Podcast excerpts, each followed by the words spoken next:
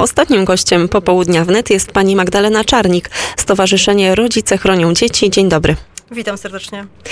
Dziś w poranku wnet rozpoczęliśmy rozmowę, rozpoczęła Pani rozmowę z redaktorem Skowrońskim na temat procesu, który odbywa się i tak naprawdę całego sporu, który odbywa się pomiędzy e, polskimi rodzinami a osobami ze środowisk LGBT. E, tak, e, mieliśmy kontynuację procesu rozpoczętego w lutym, e, w którym to pani profesor Małgorzata Fuszara oskarżyła Stowarzyszenie Rodzin Wielodzietnych Warszawy i Mazowsza o zniesławienie w związku z tym, że jej nazwisko zostało wymienione w liście, w którym rodzice ostrzegali dyrektorów szkół w całej Polsce na temat zagrożeń związanych z tak zwaną edukacją antydyskryminacyjną. I jaki mamy rezultat tego procesu?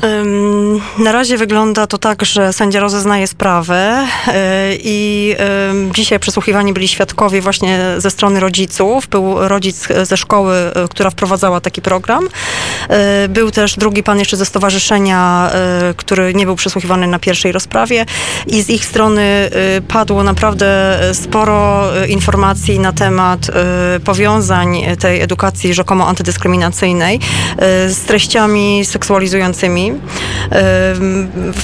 Wspomnieli konkretne programy, padły nazwy właśnie patrona, patronat został dany przez panią pełnomocnik Fuszarę e, pewnej publikacji, która odsyłała e, do wystawy mm, zorganizowanej w gimnazjum, e, tu zdaje się w Warszawie, w jednym ze szkół, gdzie pojawiały się, były przedstawiane zdjęcia, obsceniczne zdjęcia seksu gejowskiego, różne inne z hasłami radość seksu lesbijskiego i no wiele różnych naprawdę treści, które mogą zniesmaczyć już nie tylko rodzica o jakichś poglądach związanych z Yes. Z, tradycyjnymi wartościami, ale po prostu każdego zdroworozsądkowego rodzica.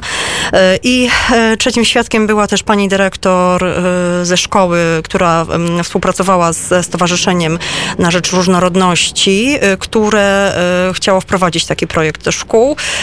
I naprawdę mam wrażenie, że pani dyrektor jest osobą, która troszczy się o młodzież i miała naprawdę dobre intencje, myśl, myśląc o takim programie, bo chciała przeciwdziałać różnym problemom, które na terenie szkoły występowały w związku z tym, że mają e, dzieci z rodzin obcokrajowców, na przykład z Czeczeni, e, mają dzieci z rodzin e, niepełnych, gdzie różne problemy występują i próbowała różnym problemom zaradzić, wspomagając się również programem antydyskryminacyjnym, który miał w sobie przesłanki jak najbardziej słuszne przeciwdziałania takim krzywdzącym zachowaniom wobec innych uczniów ze względu na wyznanie, pochodzenie, różne problemy również finansowe, problemy problemy rodziny, więc e, pani dyrektor jak najbardziej e, słuszne miała założenia, natomiast nie zdawała sobie sprawy z e, ukrytych celów tego projektu, na którym zwracaliśmy uwagę i przyznała też, że tego listu wysłanego do szkół nie trafił do niej oficjalną drogą, tylko gdzieś był przekazany przez innych rodziców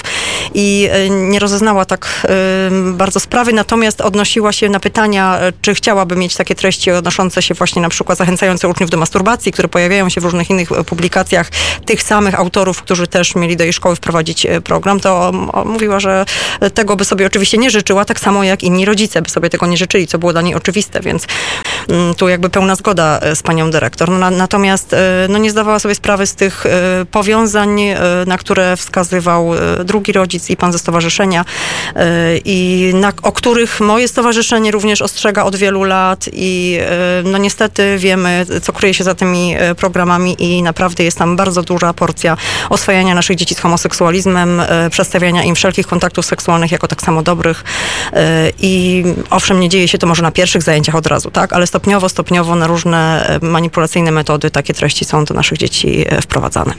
A jakie ma Pani odczucia na temat samego przebiegu całego tego procesu? Jaka tam panowała atmosfera? Jaki był stosunek sędzi?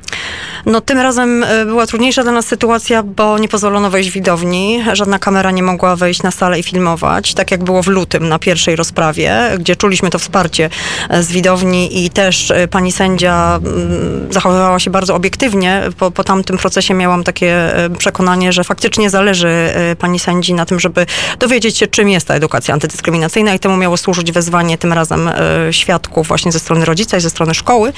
Natomiast dzisiejsza rozprawa już zupełnie inaczej przebiegała. Nie było kamer, nie było widowni nie było obiektywizmu. Nie było obiektywizmu. E, Powiedziała pani Magdalena Czarnik, Stowarzyszenie Rodzice Chronią Dzieci. My będziemy obserwować, jak dalej rozwinie się ta sytuacja i będziemy informować słuchaczy Radia Wnet. Mamy na to nadzieję, bo sprawa jest niestety na początku, bo stowarzyszenie dostało jeszcze sześć innych pozwów od różnych innych aktywistów związanych z organizacjami LGBT, w tym od największej naszej takiej polskiej organizacji Kampania Przeciw Homofobii, więc widzimy, że jest to zmasowany atak na rodziców. Po prostu zamierzają te organizacje nam e, zatkać usta, żebyśmy nie informowali na temat prawdziwych e, treści tych programów, e, żebyśmy nie mieli do tego prawa. Takie, e, takie mają cele, jak widzimy. Ale państwo zapewne nie poprzestaną. Ale my swoje prawa znamy i wiemy, że przede wszystkim mamy prawo do wychowywania naszych dzieci w zgodzie z własnymi przekonaniami. To gwarantuje nam polskie prawo i będziemy tego pilnować. Powiedziała pani Magdalena Czarnik, Stowarzyszenie Rodzice Chronią Dzieci. Dziękuję. Dziękuję.